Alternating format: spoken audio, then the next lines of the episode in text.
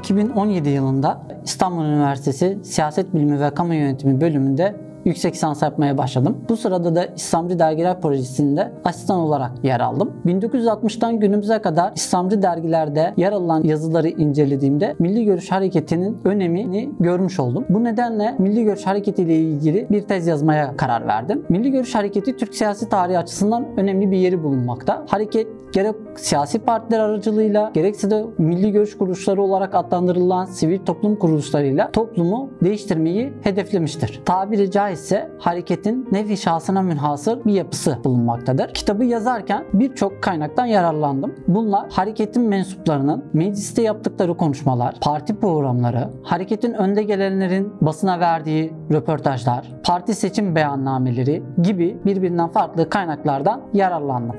Kitap 6 bölümden oluşmakta. Her bölümde hareketin bir partisine yer verdim. Ayrıca partiyle birlikte o dönem kurulan bir sivil toplum kuruluşunu da inceledim. Kitabı yazarken önem verdiğim noktalardan biri harekette yaşanan toplumsal ve siyasal dönüşümleri göz önünde bulundurmaktı. Bununla birlikte hareketin yaşadığı bölünmelere, hareketin siyasi alanda marjinalleşip marjinalleşmediği, hareketin toplumsal kökenlerine ayrıca değindim. Bununla birlikte hareketle ilgili güncel tartışmalar olan Genel Başkanlıkta Yüksek İstişare Kurulu Başkanlığı, hareketin oy potansiyelinde yaşanan düşüşlere ilgili bazı değerlendirmelerde bulundum. Kitabın ek kısmında hareketin yerel ve genel seçimlerde aldığı oy oranları grafiksel olarak aktardım. Bununla birlikte hareketin il bazında aldığı oyları tablo olarak sundum. Hareketin kısaca kronolojisini verdim. Bununla birlikte Milko şeklinde kısaltılan milli görüş kuruluşlarının bazılarını isimlerini kitabın ek kısmına ekledim.